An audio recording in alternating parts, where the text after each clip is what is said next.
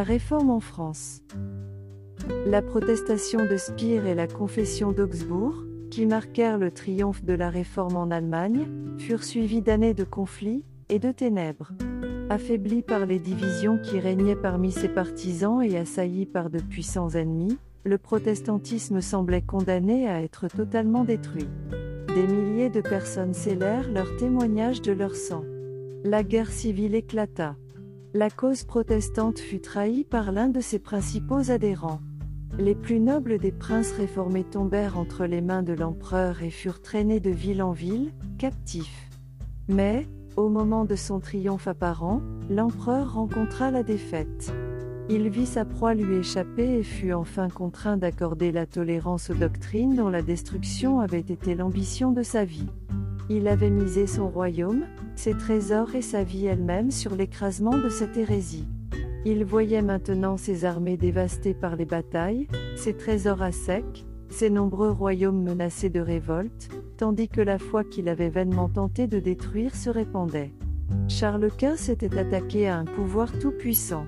Dieu avait dit qu'il y ait de la lumière, mais l'empereur avait tenté de faire perdurer les ténèbres. Ses desseins avaient échoué, et, prématurément vieilli, usé par ses longues luttes, il abdiqua, et se réfugia dans un monastère. En Suisse comme en Allemagne, la réforme connut des jours sombres. Tandis que de nombreux cantons avaient accepté la foi réformée, d'autres se cramponnèrent avec une opiniâtreté aveugle au credo de Rome. La persécution déclenchée contre ceux qui désiraient recevoir la vérité provoqua finalement la guerre civile. Zwingli, ainsi qu'un grand nombre de ceux qui s'étaient joints à lui dans l'œuvre de la Réforme, tombèrent sur le champ de bataille sanglant de Capelle. Eucolampade, accablé par ces terribles désastres, mourut peu après. Rome triompha, et, en de nombreux endroits, sembla sur le point de recouvrer tout ce qu'elle avait perdu. Mais celui dont les desseins sont éternels n'avait abandonné ni sa cause, ni son peuple. Sa main allait lui apporter la délivrance. Dans d'autres pays, il avait suscité des ouvriers pour faire avancer la cause réformée. En France, avant que le nom de Luther ait été entendu en tant que réformateur, le jour avait déjà commencé à poindre. L'un des premiers à recevoir la lumière fut Lefebvre, un homme âgé, d'une profonde érudition, professeur à l'Université de Paris, et papiste sincère et zélé. Au cours de ses recherches sur les littératures anciennes, son attention avait été attirée sur la Bible, dont il avait introduit l'étude dans le programme de ses étudiants. Lefebvre était un adorateur enthousiaste des saints. Il avait entrepris de rédiger une histoire des saints et des martyrs telle qu'on la trouvait dans les légendes de l'Église. C'était une œuvre qui exigeait énormément de travail, mais il était déjà considérablement avancé dans cette œuvre lorsque, pensant trouver une aide utile dans la Bible, il entreprit de l'étudier en vue de cet objectif. Il y trouva des saints, certes, mais pas comme ceux qui figuraient dans le calendrier de l'Église romaine. Des flots de lumière divine éclairèrent son esprit. Étonné et dégoûté en même temps, il abandonna la tâche qu'il s'était imposée et se consacra à la parole de Dieu. Il se mit bientôt à enseigner aux autres les précieuses vérités qu'il y avait découvertes. En 1512, avant que Luther ou Zwingli ait commencé l'œuvre de la Réforme, Lefebvre écrivait C'est Dieu qui nous donne, par la foi, cette justice qui, par la grâce seule, justifie pour la vie éternelle.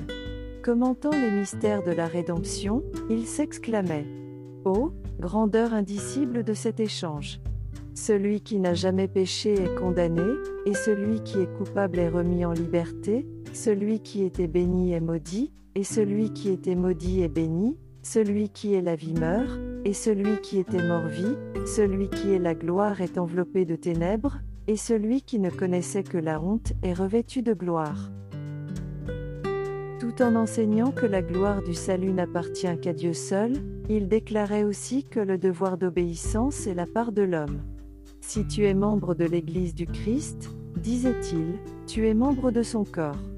Si tu appartiens à son corps, tu es rempli de la nature divine, oh, si les hommes pouvaient seulement comprendre ce privilège, comme ils vivraient purement, chastement et saintement, et combien il considérerait comme méprisable toute la gloire de ce monde, en la comparant à la gloire qui les habite, cette gloire que l'œil de la chair ne peut voir.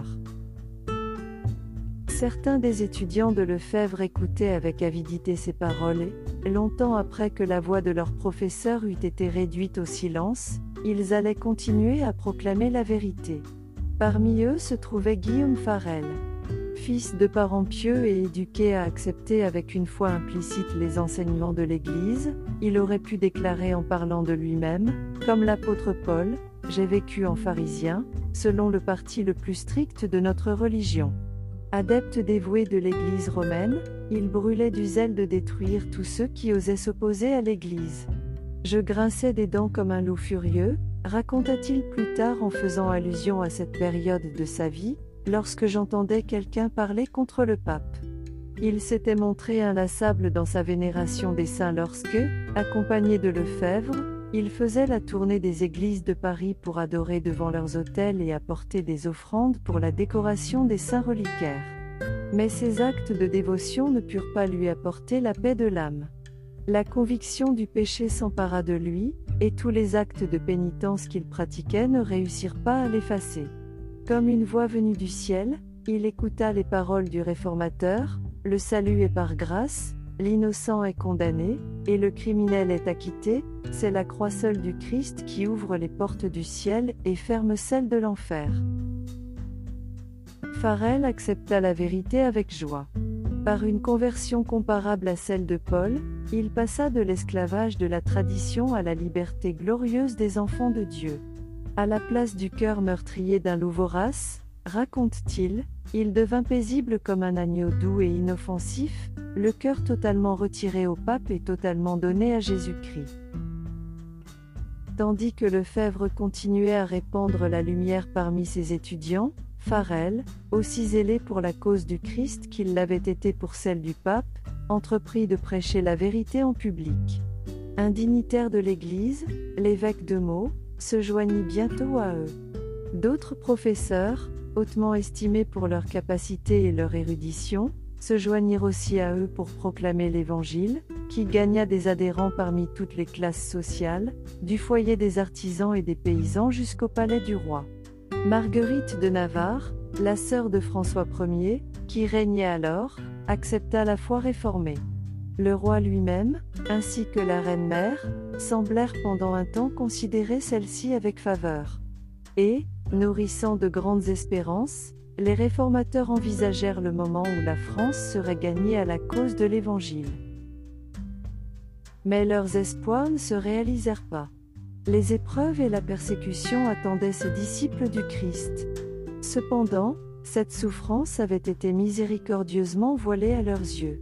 Une période de paix leur fut donnée, afin qu'ils puissent prendre des forces pour affronter la tempête, et la cause de la réforme put faire de rapides progrès. L'évêque de Meaux travailla avec zèle dans son propre diocèse à instruire à la fois le clergé et les paroissiens. Les prêtres ignorants et immoraux furent relevés de leurs fonctions et, autant que possible, remplacés par des hommes instruits et pieux.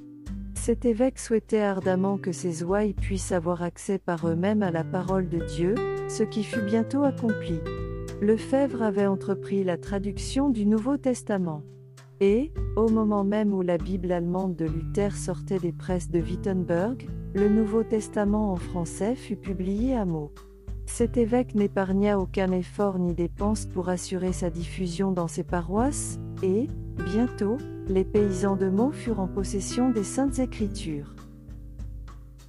C'étaient comme des voyageurs mourants de soif et qui découvrent avec joie une source d'eau vive que ces âmes reçurent le message du ciel.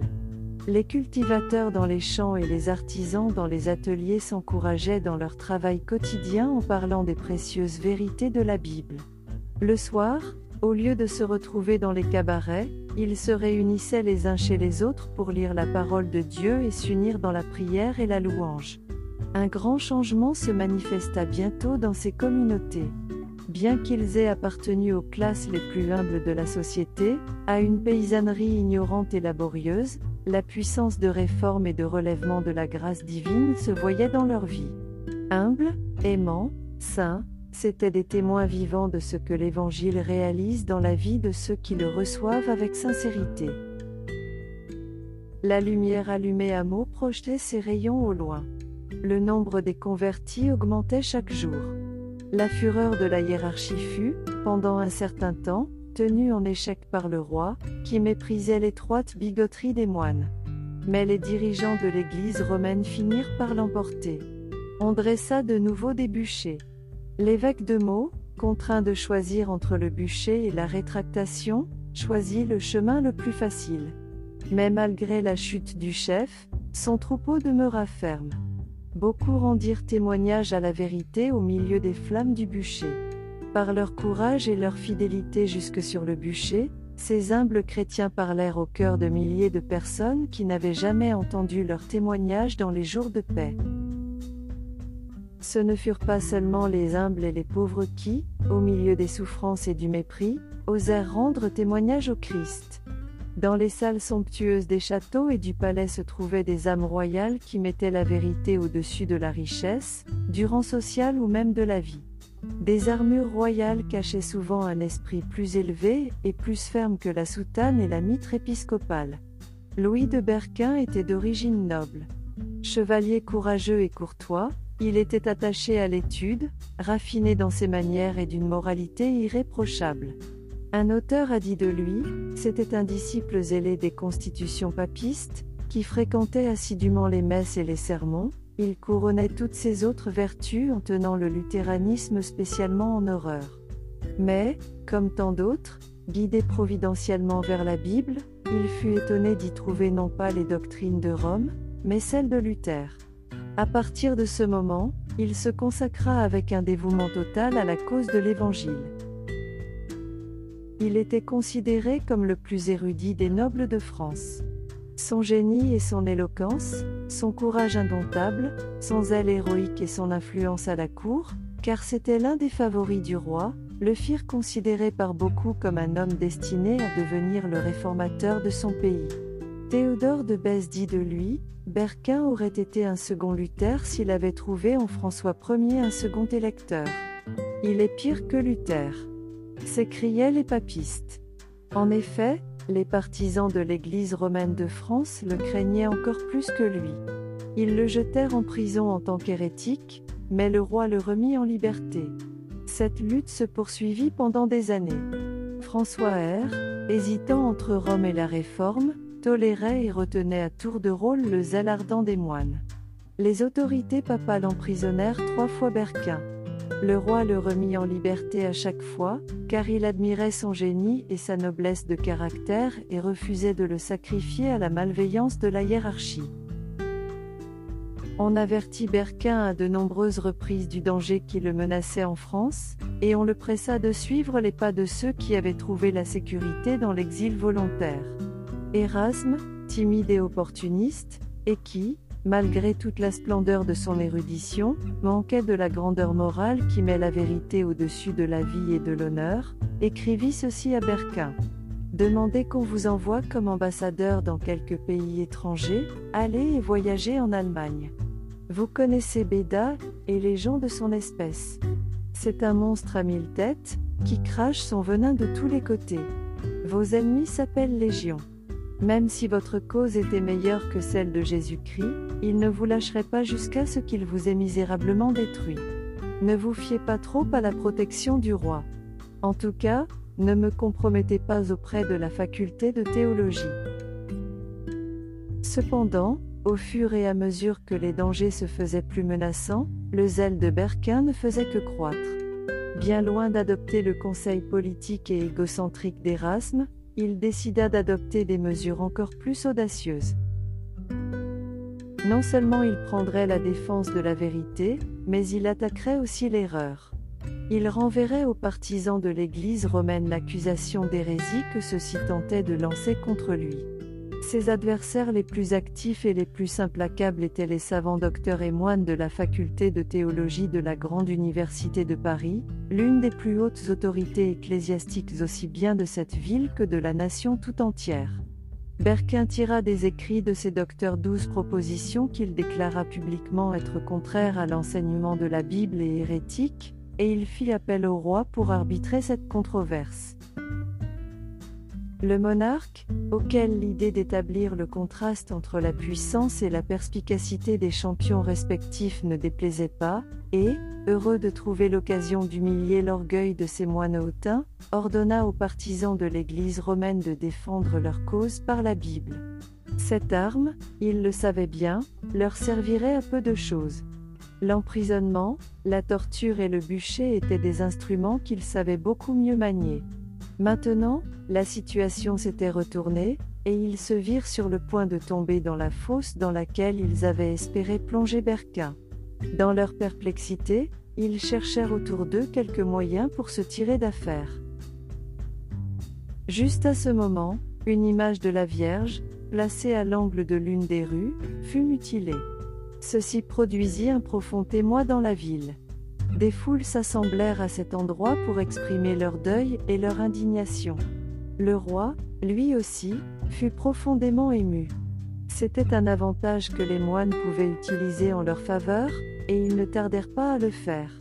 Voilà les fruits de la doctrine de Berquin, s'écrièrent-ils. Cette conspiration luthérienne va tout renverser, la religion, les lois, et le trône lui-même. Berquin fut de nouveau appréhendé. Le roi avait quitté Paris, et les moines eurent ainsi la liberté d'agir à leur guise. Le réformateur fut jugé et condamné à mort. Et, de peur que François R ne s'interpose encore une fois pour lui sauver la vie, la sentence fut exécutée le jour même où elle fut prononcée. À midi, Berquin fut conduit à son lieu d'exécution. Une immense foule se rassembla pour assister à cet événement, et beaucoup d'entre eux se rendirent compte avec étonnement et appréhension qu'on avait choisi la victime parmi les meilleurs et les plus courageux au sein des familles nobles de France. La stupeur, l'indignation, le mépris et la haine se lisaient sur les visages de cette foule houleuse. Cependant, il y en avait un sur lequel ne planait aucune ombre. Les pensées du martyr étaient très éloignées de cette scène de tumulte, il n'était conscient que de la présence de son Seigneur. Il n'accordait aucune attention à la misérable charrette qui le transportait, ni à la mine renfrognée de ses persécuteurs, ni à la mort horrible qui l'attendait. Celui qui a dit Je suis mort, mais je suis vivant à tout jamais, et j'ai les clés de la mort et du séjour des morts tenait à ses côtés. Le visage de Berquin était illuminé de la lumière et de la paix céleste.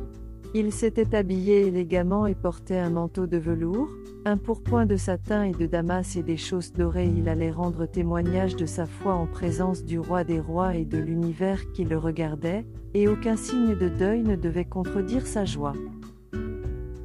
Pendant que ce cortège traversait lentement les rues remplies de monde, les gens du peuple remarquaient avec étonnement la paix sans nuage, le joyeux triomphe de son expression et de son comportement. Il est, disait-il, comme quelqu'un qui est assis dans un temple et médite sur les choses sacrées. Arrivé au bûcher, Berquin tenta d'adresser quelques mots à la foule. Mais les moines, redoutant les effets de son discours, se mirent à pousser des cris, et les soldats à entrechoquer leurs armes, et cette clameur couvrit la voix du martyr. C'est ainsi qu'en 1529, les plus hautes autorités littéraires et ecclésiastiques de Paris, la ville la plus cultivée, donnèrent à la populace de 1793 le vil exemple d'étouffer sur l'échafaud les paroles sacrées des mourants. Berquin fut étranglé, et son corps livré aux flammes. La nouvelle de sa mort causa un profond chagrin aux amis de la Réforme dans toute la France. Mais son exemple ne fut pas perdu. Nous sommes aussi prêts, dire ces témoins de la vérité, à faire face à la mort avec joie en fixant les yeux sur la vie à venir. Pendant la persécution à Meaux, les professeurs de la foi réformée furent dépossédés de leur droit de prêcher et durent partir vers d'autres champs de travail. Au bout d'un certain temps, Lefebvre se rendit en Allemagne. Farel retourna dans sa ville natale, dans l'est de la France, pour répandre la lumière dans la région de son enfance. Des nouvelles de ce qui se passait à Meaux y étaient déjà parvenues, et la vérité, qu'il prêchait avec un zèle intrépide, trouva des auditeurs. Bientôt, les autorités s'émurent, le firent taire et le bannirent de la ville. Bien que n'ayant plus la possibilité de travailler en public, il parcourut les plaines et les villages, enseignant dans des maisons privées et des prairies retirées et trouvant refuge dans les forêts et les cavernes rocheuses qui avaient été ses terrains de jeu pendant son enfance. Dieu le préparait pour des épreuves encore plus grandes. Les croix, les persécutions et les machinations de Satan, dont j'ai été averti, n'ont pas manqué, dit-il. Elles sont même beaucoup plus sévères que ce que j'aurais pu supporter par moi-même. Mais Dieu est mon Père. Il m'a accordé, et m'accordera toujours, la force dont j'ai besoin. Comme à l'époque apostolique, la persécution a plutôt contribué au progrès de la bonne nouvelle. Chassés de Paris et de Meaux, ceux qui avaient été dispersés annonçaient la parole, comme une bonne nouvelle. C'est ainsi que la lumière pénétra dans de nombreuses provinces reculées de France. Mais Dieu préparait d'autres ouvriers pour étendre sa cause. Dans l'un des établissements d'enseignement de Paris se trouvait un jeune homme réfléchi et tranquille, qui donnait déjà les signes d'un esprit puissant et pénétrant, tout aussi remarquable par la pureté de sa vie que par son ardeur intellectuelle et sa piété. Son génie et son application en firent bientôt la fierté de son établissement d'enseignement, et on s'attendait avec confiance à ce que Jean Calvin devienne l'un des défenseurs les plus capables et les plus honorés de l'Église. Mais un rayon de la lumière divine pénétra à l'intérieur même des murs de la scolastique et de la superstition dans lesquels était enfermé Calvin. Il entendit parler des nouvelles doctrines avec effroi, ne doutant pas que ces hérétiques méritaient bien le feu auquel on les livrait. Cependant, tout à fait sans l'avoir voulu, il fut amené à se confronter à l'hérésie et forcé de mettre à l'épreuve la puissance de la théologie romaine face aux enseignements protestants. Un cousin de Calvin, qui s'était joint aux réformateurs, était à Paris. Les deux cousins se rencontraient souvent et discutaient de ce qui perturbait la chrétienté. Il n'existe que deux religions dans le monde, disait Olivetan, le protestant. Dans la première classe se trouve celle que les hommes ont inventée, toute professant que l'homme parvient au salut par des rituels et des bonnes œuvres. L'autre est la seule religion révélée dans la Bible. Elle enseigne à l'homme à chercher le salut, uniquement dans le don gratuit de la grâce de Dieu. Je n'ai rien à faire de tes nouvelles doctrines, s'exclama Calvin. T'imagines-tu que j'ai vécu toute ma vie dans l'erreur? Mais cette conversation avait suscité dans son esprit des pensées qu'il ne pouvait pas bannir à volonté. Seul dans sa chambre, il réfléchit aux paroles de son cousin. La conviction du péché s'empara de lui. Il se vit, sans intercesseur, en présence d'un juge saint et juste. La médiation des saints, les bonnes œuvres, les cérémonies de l'Église furent tout impuissantes pour expier son péché. Il ne pouvait voir devant lui que les ténèbres d'un désespoir éternel. C'est en vain que les docteurs de l'Église s'efforcèrent d'apporter un soulagement à sa souffrance, en vain qu'il eut recours à la confession et à la pénitence. Elles ne purent réconcilier son âme avec Dieu. Tout en s'adonnant encore à ces luttes stériles, Calvin se trouva un jour par hasard dans une place publique et y assista à l'exécution d'un hérétique. Il fut frappé par l'expression de paix écrite sur le visage de ce martyr. Au milieu des tortures de cette mort horrible, et sous la condamnation encore plus terrible de l'Église, celui-ci manifestait une foi et un courage que le jeune étudiant fit douloureusement contraster avec son propre désespoir et les ténèbres qui l'enveloppaient, alors qu'il vivait dans la plus stricte obéissance aux ordres de l'Église. C'est sur la Bible, il le savait, que les hérétiques faisaient reposer leur foi. Il décida de l'étudier et de découvrir, s'il le pouvait, le secret de leur joie. C'est dans la Bible qu'il découvrit le Christ. Ô Père, s'écria-t-il, son sacrifice a apaisé ta colère. Son sang m'a lavé de mes impuretés. Sa croix a porté ma malédiction. Sa mort a fait l'expiation pour moi. Nous nous étions inventé bien des folies inutiles. Mais tu as mis ta parole devant moi comme un flambeau, et tu as touché mon cœur pour que je puisse avoir en abomination tous les autres mérites sinon ceux de Jésus. Calvin avait été éduqué pour la prêtrise. Âgé de seulement 12 ans, il avait été nommé aumônier d'une petite église, et l'évêque lui avait fait apposer la tonsure selon les canons de l'église. Il n'avait pas reçu l'ordination et ne remplissait pas les fonctions sacerdotales, mais était devenu membre du clergé, avec un titre et une allocation régulière. Maintenant, se rendant compte qu'il ne pourrait jamais devenir prêtre, il se tourna pendant quelque temps vers l'étude du droit, mais abandonna finalement cette voie et décida de consacrer sa vie à l'Évangile. Mais il hésitait à enseigner en public. Il avait une nature craintive et se sentait écrasé par le sentiment des lourdes responsabilités de cette fonction. Il désirait se consacrer encore à l'étude. Les vives exhortations de ses amis l'amenèrent cependant à accepter. C'est merveilleux, dit-il, qu'une personne de si humble origine puisse être exaltée à une si haute dignité. Calvin entreprit calmement son œuvre, et ses paroles étaient comme la rosée qui tombe pour rafraîchir la terre. Il avait quitté Paris et se trouvait maintenant dans une ville de province sous la protection de la princesse Marguerite de Navarre, qui aimait l'Évangile et accordait sa protection à ses disciples. Calvin était encore un jeune homme, au comportement doux et modeste. Il commença son œuvre en visitant les maisons des gens du peuple. Entouré des membres de la famille, il leur lisait la Bible à haute voix et leur présentait les vérités du salut. Ceux qui entendaient ce message apportaient à d'autres la bonne nouvelle. Et bientôt, le professeur dépassa les limites de cette ville pour visiter les villages et hameaux environnants. La porte des châteaux comme celle des cabanes lui était ouverte, et il allait de l'avant, posant les fondations d'églises qui allaient produire des témoins intrépides pour la vérité. Quelques mois plus tard, il se trouva de nouveau à Paris. Il régnait une agitation inaccoutumée dans le milieu des savants et des érudits. L'étude des langues anciennes avait amené des hommes à découvrir la Bible, et beaucoup d'entre eux, dont le cœur n'avait pas été touché par les vérités qu'elle contenait, les discutaient âprement et livraient même bataille aux champions de l'Église romaine. Calvin, bien qu'étant un combattant très capable dans les champs de la controverse théologique, avait une mission plus élevée à accomplir que celle de ses bruyants docteurs. Les esprits des hommes étaient agités, et le moment était venu de leur présenter la vérité. Tandis que les salles de classe des universités retentissaient de la clameur des controverses théologiques, Calvin allait de maison en maison, présentant le message de la Bible aux gens du peuple et leur parlant de Jésus-Christ, Jésus-Christ crucifié. Par la providence de Dieu, Paris allait recevoir une autre invitation à accepter l'Évangile. L'appel de Lefebvre et de Farel avait été rejeté, mais le message allait de nouveau se faire entendre dans cette grande capitale auprès de toutes les classes de la société.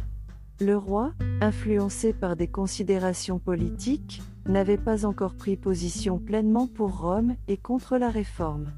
La princesse Marguerite de Navarre se cramponnait encore à l'espoir que le protestantisme puisse triompher en France. Elle décida que la foi réformée serait prêchée à Paris. Pendant l'absence du roi, elle ordonna à un prédicateur protestant de prêcher dans les églises de la ville. Les dignitaires de l'église romaine l'ayant interdit, la princesse ouvrit le palais royal à la prédication.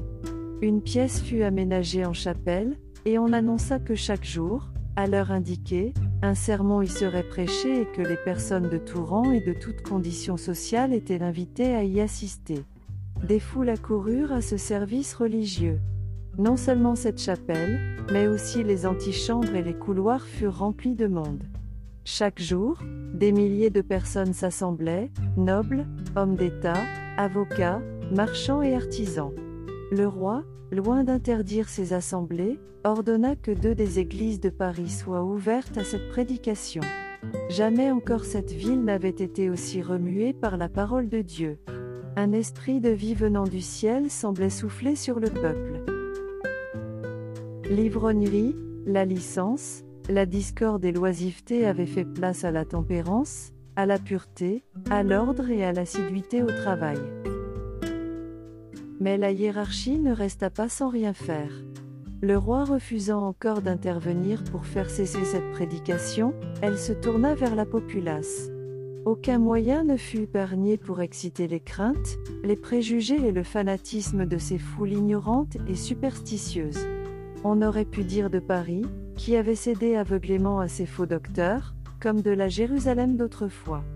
Tu n'as pas reconnu le temps de l'intervention divine Si toi aussi tu avais su, en ce jour, comment trouver la paix Pendant deux ans, la parole de Dieu fut prêchée dans la capitale, mais, bien que de nombreuses personnes aient accepté l'Évangile, la majorité de la population le rejeta. François R n'avait accordé qu'un semblant de tolérance, uniquement pour servir ses propres intérêts, et les papistes réussirent à reprendre le dessus. Les églises furent de nouveau fermées à cette prédication, et les bûchers furent de nouveau dressés. Calvin était encore à Paris, se préparant par l'étude, la méditation et la prière à ses futurs travaux, et continuant à répandre la lumière. Cependant, les soupçons se concentrèrent enfin sur lui. Les autorités décidèrent de l'envoyer au bûcher. Vivant dans la solitude, il se croyait en sécurité et ne pensait pas au danger. Mais des amis vinrent précipitamment chez lui l'avertir que des officiers de police étaient en route pour l'arrêter. À l'instant même, on entendit frapper violemment à la porte extérieure. Il n'y avait pas un moment à perdre. Quelques-uns de ses amis retinrent les officiers de police à la porte pendant que d'autres aidaient le réformateur à sortir par une fenêtre. Il se dirigea rapidement vers les banlieues de la ville. Il trouva refuge dans la chaumière d'un ouvrier ami de la réforme se déguisa en empruntant les vêtements de son hôte, et, une houe sur l'épaule, se mit en route. En se dirigeant vers le sud, il trouva de nouveau asile dans les domaines de la princesse Marguerite de Navarre. C'est là qu'il passa quelques mois en sécurité sous la protection d'amis puissants, occupés comme auparavant à étudier. Mais son cœur était attaché à l'évangélisation de la France, et il ne put pas rester longtemps inactif. Dès que la tempête fut un peu calmée, il chercha un nouveau champ de travail à Poitiers, où se trouvait une université, et où les nouvelles idées avaient déjà été accueillies favorablement. Des personnes de toutes les classes sociales écoutèrent l'Évangile avec joie. Il ne fit pas de prédication publique. Mais, soit chez le premier magistrat, soit chez lui, et parfois dans un jardin public, Calvin présenta les paroles de vie éternelle à ceux qui désiraient les entendre. Au bout d'un certain temps, le nombre des auditeurs augmentant, il parut plus sûr de s'assembler en dehors de la ville. On choisit comme lieu de réunion une caverne située dans le flanc d'une gorge profonde et étroite, rendue encore plus inaccessible par les arbres et les rochers qui la surplombaient. Des petits groupes, sortant de la ville en suivant divers itinéraires, s'y retrouvaient. C'est dans cet endroit retiré que la Bible était lue à haute voix et commentée. C'est là que la Sainte Seine fut célébrée pour la première fois par les protestants de France. Cette petite église produisit plusieurs évangélistes fidèles. Calvin retourna à Paris une fois de plus. Même alors, il ne pouvait abandonner l'espoir que la France en tant que nation accepterait la réforme. Mais il trouva presque toutes les portes fermées à son travail. Enseigner l'Évangile, c'était prendre le chemin direct pour le bûcher. Il se décida enfin à partir pour l'Allemagne. Il avait à peine quitté la France qu'une tempête se déchaîna contre les protestants. S'il était resté, celle-ci l'aurait certainement impliqué dans la ruine générale. Les réformateurs français, désireux de voir leur pays marcher au même pas que l'Allemagne et la Suisse, avaient décidé de frapper un grand coup contre les superstitions de Rome, pour réveiller la nation tout entière. Une même nuit, des écriteaux attaquant la messe furent placardés dans toute la France. Cependant, au lieu de faire progresser la cause de la réforme, cette initiative zélée, mais inconsidérée, attira la ruine non seulement sur ses auteurs, mais aussi sur les amis de la foi réformée dans toute la France. Elle donna aux partisans de l'Église romaine ce qu'ils cherchaient depuis longtemps, un prétexte pour exiger la destruction totale des hérétiques, considérés comme des agitateurs dangereux pour la stabilité du trône et pour la paix de la nation. Une main inconnue, celle d'un ami imprudent, ou celle d'un ennemi rusé, on ne le sut jamais, accrocha l'un de ses écriteaux à la porte de la chambre privée du roi. Le monarque fut horrifié. Cet écriteau attaquait sans pitié des superstitions qui avaient été vénérées pendant des siècles.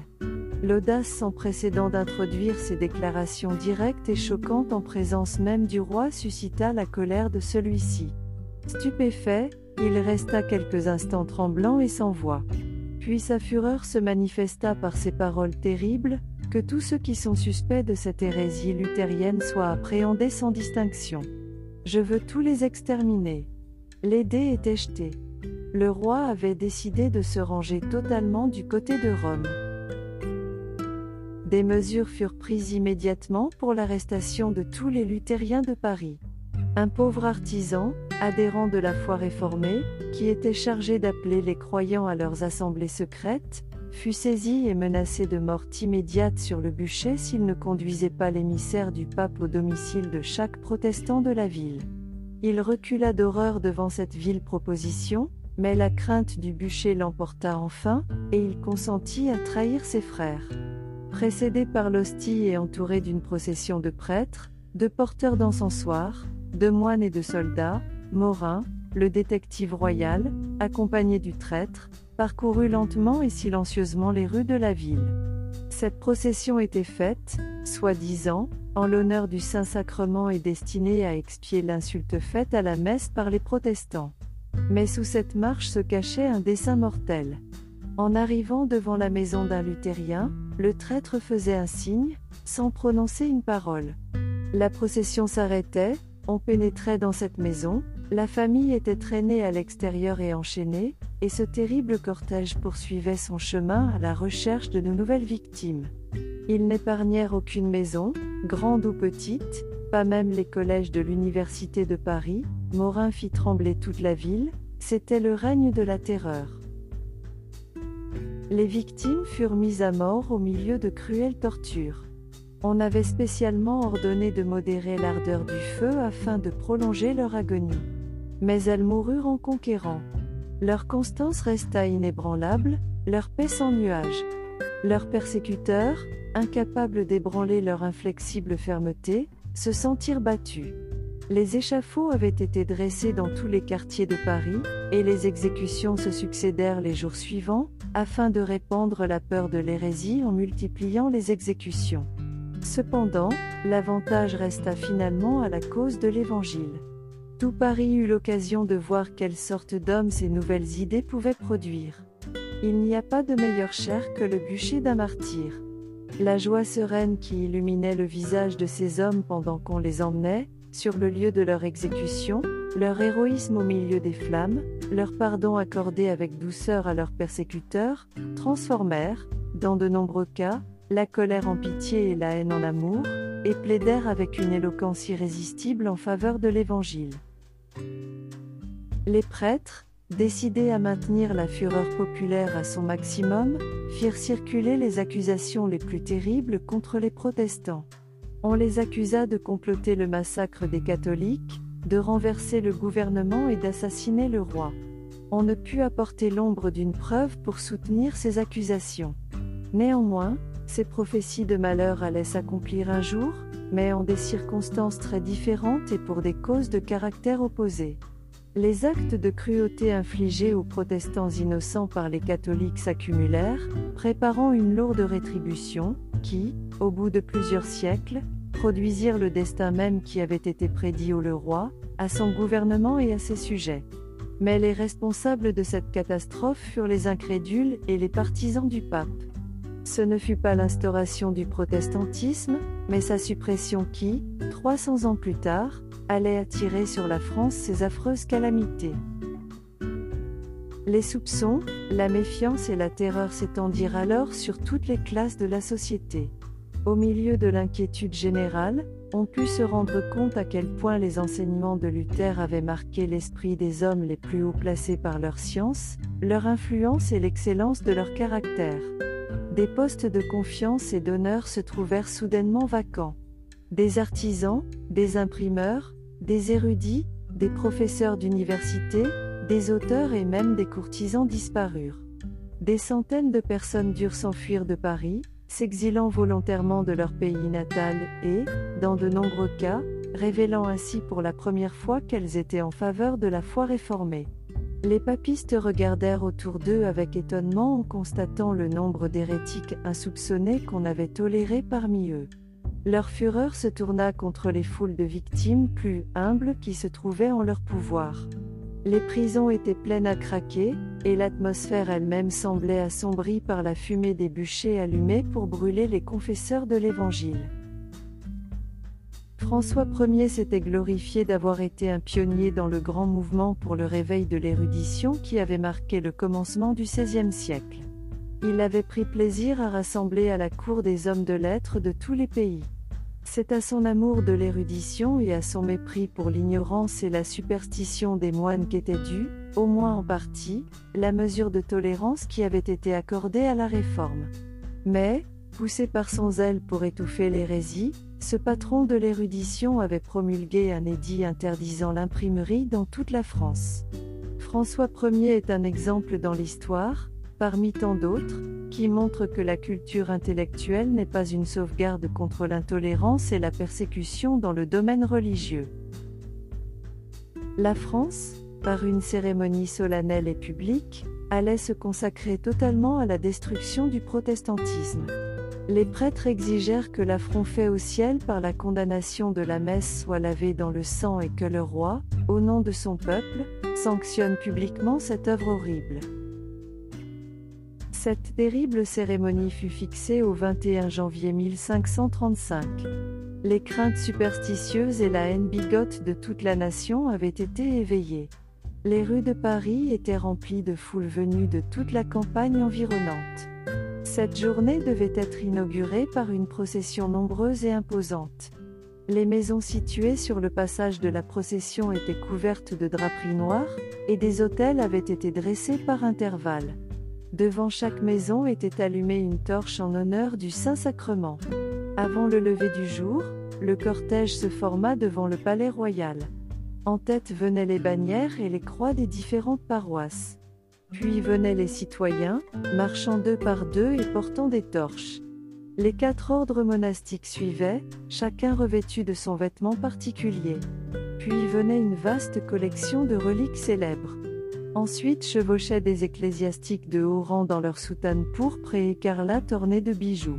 Un déploiement magnifique et rutilant. C'est l'évêque de Paris qui portait l'hostie sous un dais magnifique. Soutenu par quatre princes du sang, derrière l'hostie venait le roi, François Ier, en ce jour, ne portait ni couronne, ni robe d'apparat, tête nue, les yeux baissés vers le sol, tenant à la main un cierge allumé, le roi de France avait l'air d'un pénitent. Devant chaque autel, il s'inclinait avec humilité, non pour les vices qui souillaient son âme, ni pour le sang innocent qui souillait ses mains, mais pour le péché mortel de ses sujets qui avaient osé condamner la messe. Derrière lui venait la reine et les dignitaires de l'État, marchant aussi deux par deux, chacun portant une torche allumée.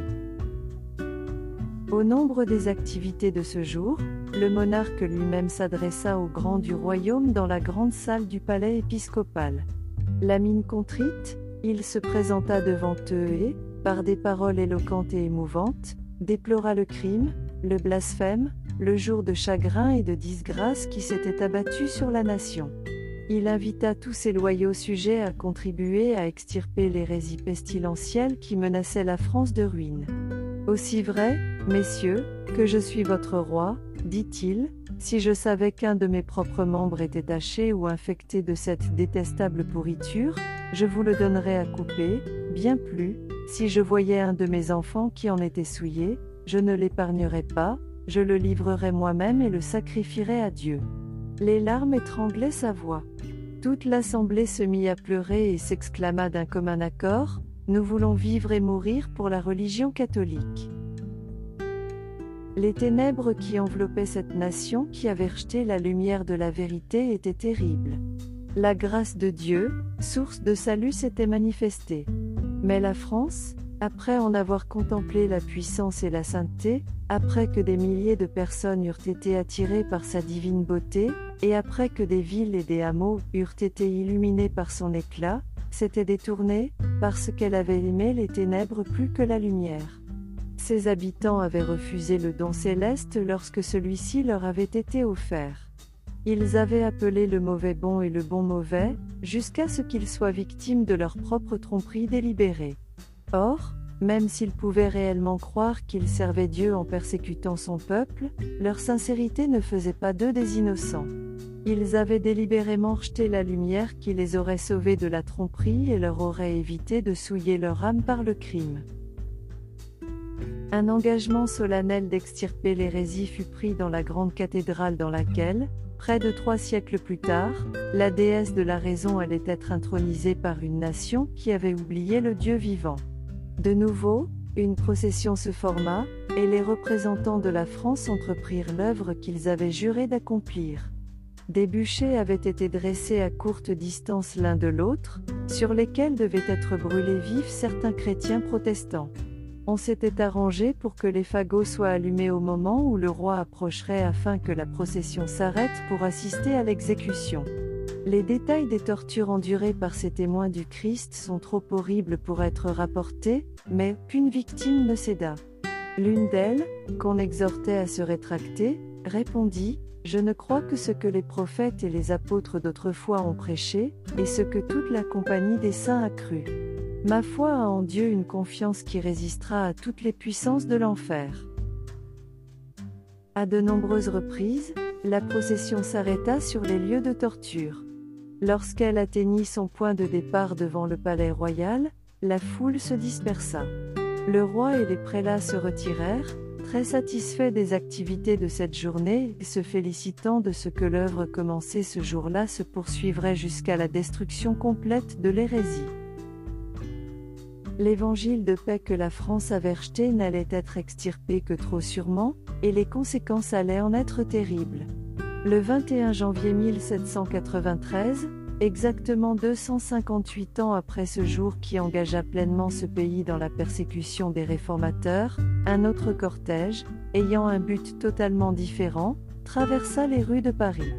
Le roi en était de nouveau le personnage principal. De nouveau, il y eut du tumulte des cris. De nouveau, on entendit réclamer de nouvelles victimes. De nouveau, on dressa de noirs échafauds. Et de nouveau, les scènes de la journée furent clôturées par d'horribles exécutions. Louis XVI, se débattant entre les mains de ses geôliers et de ses bourreaux, fut traîné jusqu'au bloc et maintenu de vive force jusqu'à ce que le couperet tombe et décolle sa tête, qui roula sur l'échafaud. Le roi ne fut pas la seule victime. Près de ce même lieu, 2800 êtres humains périrent par la guillotine pendant ces jours sanglants du règne de la terreur. La Réforme avait présenté au monde une Bible ouverte, décelant les préceptes de la loi de Dieu, et invitant la conscience des hommes à accepter ses exigences. L'amour infini avait révélé aux humains les statuts et les principes du ciel. Dieu avait dit, Vous les observerez et vous les mettrez en pratique, ce sera là votre sagesse et votre intelligence aux yeux des peuples qui entendront parler de toutes ces prescriptions, ils diront, cette grande nation est vraiment un peuple sage et intelligent. Lorsque la France rejeta le don du ciel, elle répandit les semences de l'anarchie et de la ruine. Le résultat inévitable de cause à effet fut la révolution et le règne de la terreur. Longtemps avant la persécution provoquée par les écriteaux, l'audacieux et ardent Farel avait été forcé de fuir son pays natal. Il se rendit en Suisse, et, en secondant l'œuvre de Zwingli par ses travaux, il contribua à faire pencher la balance en faveur de la réforme. C'est là qu'il allait passer ses dernières années. Cependant, il continua à exercer une influence décisive sur le mouvement en France. Au cours des premières années de son exil, il concentra spécialement ses efforts sur la diffusion de l'Évangile dans son pays natal, il consacra énormément de temps à prêcher parmi ses compatriotes près de la frontière, d'où il observa le conflit avec une vigilance inlassable et apporta son aide par ses paroles d'encouragement et ses conseils. Avec l'aide d'autres exilés, les écrits des réformateurs allemands furent traduits et, en même temps que la Bible en français, imprimés en grande quantité. C'est par des colporteurs que ces livres furent vendus en grand nombre en France. On les fournissait à bas prix à ces colporteurs, de sorte que les bénéfices des ventes leur permettent de poursuivre cette œuvre. Farel commença son travail en Suisse sous l'humble apparence d'un instituteur. Se rendant dans une paroisse retirée, il se consacra à l'instruction des enfants. Outre les branches d'enseignement habituelles, il présentait avec précaution les vérités de la Bible, dans l'espoir d'atteindre les parents par l'intermédiaire des enfants. Certaines personnes crurent, mais les prêtres s'interposèrent pour mettre fin à cette œuvre. Ils excitèrent ces campagnards superstitieux pour les amener à s'opposer à son œuvre. Cela ne peut pas être l'évangile du Christ, faisaient valoir les prêtres, car sa prédication n'apporte pas la paix, mais la guerre. Comme les premiers disciples, lorsqu'il était persécuté dans une ville, il fuyait dans une autre. Il allait de village en village et de ville en ville, voyageant à pied, endurant la faim, le froid et la fatigue, en danger de mort partout. Il prêchait sur les places du marché, dans les églises, et à l'occasion, du haut de la chaire des cathédrales. Parfois, il trouvait l'église vide de tout auditeur. D'autres fois, sa prédication était interrompue par des cris et des moqueries. D'autres fois encore, on le faisait descendre de la chair avec violence. Plus d'une fois, il fut saisi par la populace et battu presque à mort. Cependant, il allait de l'avant. Bien que souvent repoussé, il repartait à l'attaque avec une persistance inlassable. Et, l'une après l'autre, il vit des villes et des cités qui avaient été des forteresses du papisme ouvrir leurs portes à l'Évangile. La petite paroisse dans laquelle il avait commencé son travail accepta bientôt la foi réformée. Les villes de Morat et de Neuchâtel renoncèrent aussi au rite de l'Église romaine et ôtèrent les images idolâtres de leurs chapelles. Farel désirait depuis longtemps planter l'étendard du protestantisme à Genève. Si cette ville pouvait être gagnée à sa cause, elle deviendrait un centre de la réforme pour la France, la Suisse et l'Italie. Gardant cet objectif en vue, il continua son œuvre jusqu'à ce que de nombreuses villes et hameaux avoisinants aient été gagnés. Puis, suivi d'un seul compagnon, il pénétra dans Genève. Mais il ne put y prêcher que deux sermons. Les prêtres, ayant vainement tenté d'obtenir sa condamnation par les autorités civiles, le convoquèrent devant un conseil ecclésiastique, devant lequel ils se présentèrent en dissimulant des armes sous leur soutane, décidés à lui ôter la vie. En dehors de la salle, une foule furieuse armée de gourdins et d'épées s'était rassemblée pour le tuer s'il réussissait à échapper au conseil. Cependant, ce fut la présence de magistrats et d'hommes en armes qui lui sauva la vie. Tôt le lendemain matin, son compagnon et lui furent conduits en lieu sûr de l'autre côté du lac. C'est ainsi que se termina sa première tentative pour évangéliser Genève. Pour la deuxième tentative, c'est un instrument encore plus modeste que Dieu choisit, un jeune homme d'apparence si humble que même ceux qui se prétendaient amis de la réforme le traitaient avec froideur. Que pourrait faire un tel homme là où Farel a été rejeté Comment un homme faible en courage et en expérience pourrait-il résister à la tempête devant laquelle les plus forts et les plus courageux avaient été forcés de fuir? Ce n'est pas par la puissance, ce n'est pas par la force, mais c'est par mon souffle, dit le Seigneur des armées. Dieu a choisi ce qui est faible dans le monde pour faire honte à ce qui est fort.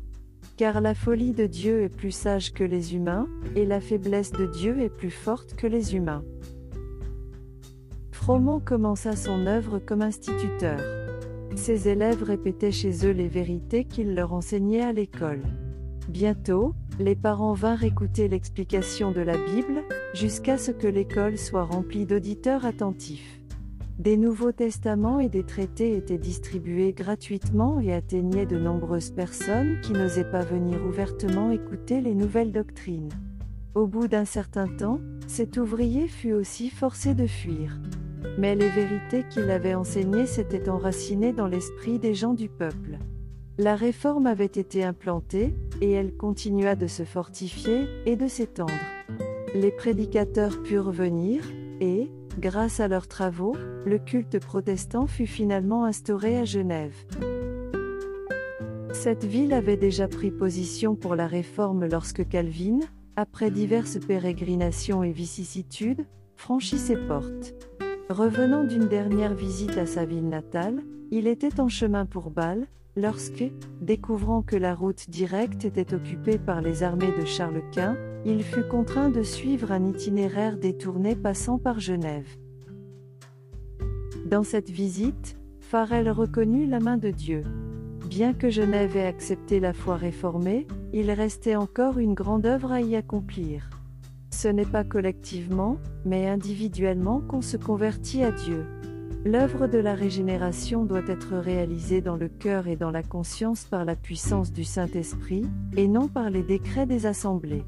Bien que les habitants de Genève aient rejeté l'autorité de Rome, ils n'étaient pas pour autant disposés à abandonner les vices qui avaient régné sous la domination de celle-ci. Y instaurer les purs principes de l'Évangile et préparer ses habitants à jouer dignement le rôle auquel la Providence semblait les appeler n'était pas des tâches faciles. Farel était certain d'avoir trouvé en Calvin quelqu'un qui pourrait s'associer à lui dans cette œuvre. Au nom du Seigneur, il adjura solennellement le jeune évangéliste d'y rester et d'y travailler. Calvin recula, effrayé. Craintif et pacifique, il redoutait le contact avec l'esprit audacieux, indépendant et même violent des Genevois. La faiblesse de sa santé, ainsi que ses habitudes studieuses, le poussaient à vivre retiré.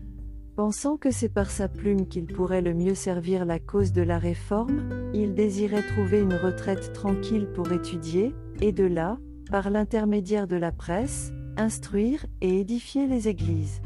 Mais l'appel solennel de Farel lui parut être un appel du ciel, et il n'osa pas refuser.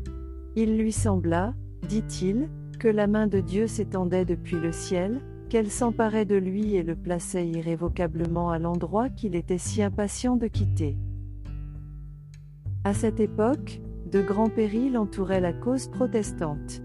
Les anathèmes du pape tonnaient contre Genève, et de puissantes nations la menaçaient de destruction. Comment cette petite cité allait-elle résister à la puissante hiérarchie, qui avait si souvent obligé des rois et des empereurs à se soumettre? Comment tiendrait-elle contre les armées des grands conquérants de ce monde? Dans toute la chrétienté, le protestantisme était menacé par de formidables ennemis. Une fois passés les premiers triomphes de la Réforme, Rome avait rassemblé de nouvelles forces, espérant réaliser la destruction de celle-ci. C'est à cette époque que fut créé l'ordre des Jésuites, le plus cruel, le plus dénué de scrupules et le plus puissant de tous les champions du papisme. Affranchi de tout lien terrestre et de tout intérêt humain, mort au droit de l'affection naturelle, la raison et la conscience totalement réduites au silence, ceux-ci ne connaissaient d'autres règles ni d'autres liens que ceux de leur ordre, ni d'autre devoir que celui d'en accroître la puissance. L'évangile du Christ avait permis à ses adhérents de braver le danger et d'endurer la souffrance sans se laisser décourager par le froid, la faim, le dur labeur et la pauvreté, pour exalter l'étendard de la vérité face au chevalet, au cachot et au bûcher. Pour combattre ces forces, le jésuitisme inspirait à ses disciples un fanatisme qui leur permettait d'affronter des dangers semblables et d'opposer à la puissance de la vérité toutes les armes de la tromperie. Pour eux, aucun crime n'était trop grave, aucune tromperie trop vile, aucun déguisement trop difficile à assumer. Ayant fait vœu de pauvreté et d'humilité perpétuelle, ils avaient pour objectif délibéré d'acquérir les richesses et le pouvoir, et de se consacrer à la destruction du protestantisme et à la restauration de la suprématie papale. Lorsqu'ils se présentaient comme membres de leur ordre, ils revêtaient une apparence de sainteté, ils visitaient les prisons et les hôpitaux, s'occupaient des malades et des pauvres, faisaient profession d'avoir renoncé au monde et de porter le nom sacré de Jésus, qui, là où ils passaient, faisait du bien. Mais, sous cet extérieur sans tache se cachaient souvent les desseins les plus criminels et les plus mortels. C'était l'un des principes fondamentaux de leur ordre que la fin justifie les moyens. D'après ce code moral, le mensonge, le vol, le parjure, le meurtre étaient non seulement pardonnables, mais recommandables lorsqu'ils servaient les intérêts de l'Église. Sous divers déguisements, les jésuites s'infiltraient dans les postes de l'État, allant jusqu'à devenir conseiller des rois, et à modeler la politique des nations. Ils devenaient serviteurs pour pouvoir espionner leurs maîtres.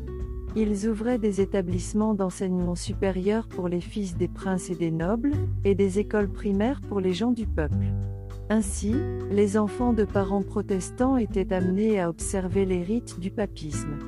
Toute la pompe extérieure et l'ostentation du culte de l'Église romaine étaient utilisées pour confondre l'esprit et éblouir et captiver l'imagination. C'est ainsi que la liberté pour laquelle les pères avaient travaillé et versé leur sang était trahie par les fils. Les jésuites se répandirent rapidement dans toute l'Europe, et partout où ils allaient se manifestait un réveil du papisme. Pour leur conférer encore plus de puissance, une bulle fut publiée, rétablissant l'Inquisition. Malgré l'horreur générale avec laquelle on le considérait, même dans les pays catholiques, ce terrible tribunal fut de nouveau mis en place par les dirigeants de l'Église papiste, et des atrocités trop horribles pour être rapportées furent répétées dans ces cachots secrets. Dans de nombreux pays, des milliers et des milliers de personnes, la fine fleur de la nation, les plus purs et les plus nobles, les plus intellectuels et les plus instruits, les pasteurs les plus pieux et les plus consacrés, ainsi que les citoyens les plus industrieux et les plus patriotes, les érudits les plus brillants, les artistes les plus talentueux et les artisans les plus habiles, furent mis à mort ou contraintes de s'enfuir vers d'autres pays. Tels étaient les moyens utilisés par Rome pour étouffer la lumière de la Réforme, pour ôter la Bible aux hommes, et pour rétablir l'ignorance et la superstition du Moyen Âge. Mais, sous la bénédiction de Dieu et grâce aux travaux de ces nobles hommes qu'il avait suscités pour succéder à Luther, le protestantisme ne fut pas détruit. Ce n'est pas à la faveur des princes ni à leurs armes qu'il devait sa force. Les pays les plus petits, les nations les plus humbles et moins puissantes devinrent ses forteresses. Ce fut la petite Genève, entourée d'ennemis puissants qui complotaient de la détruire.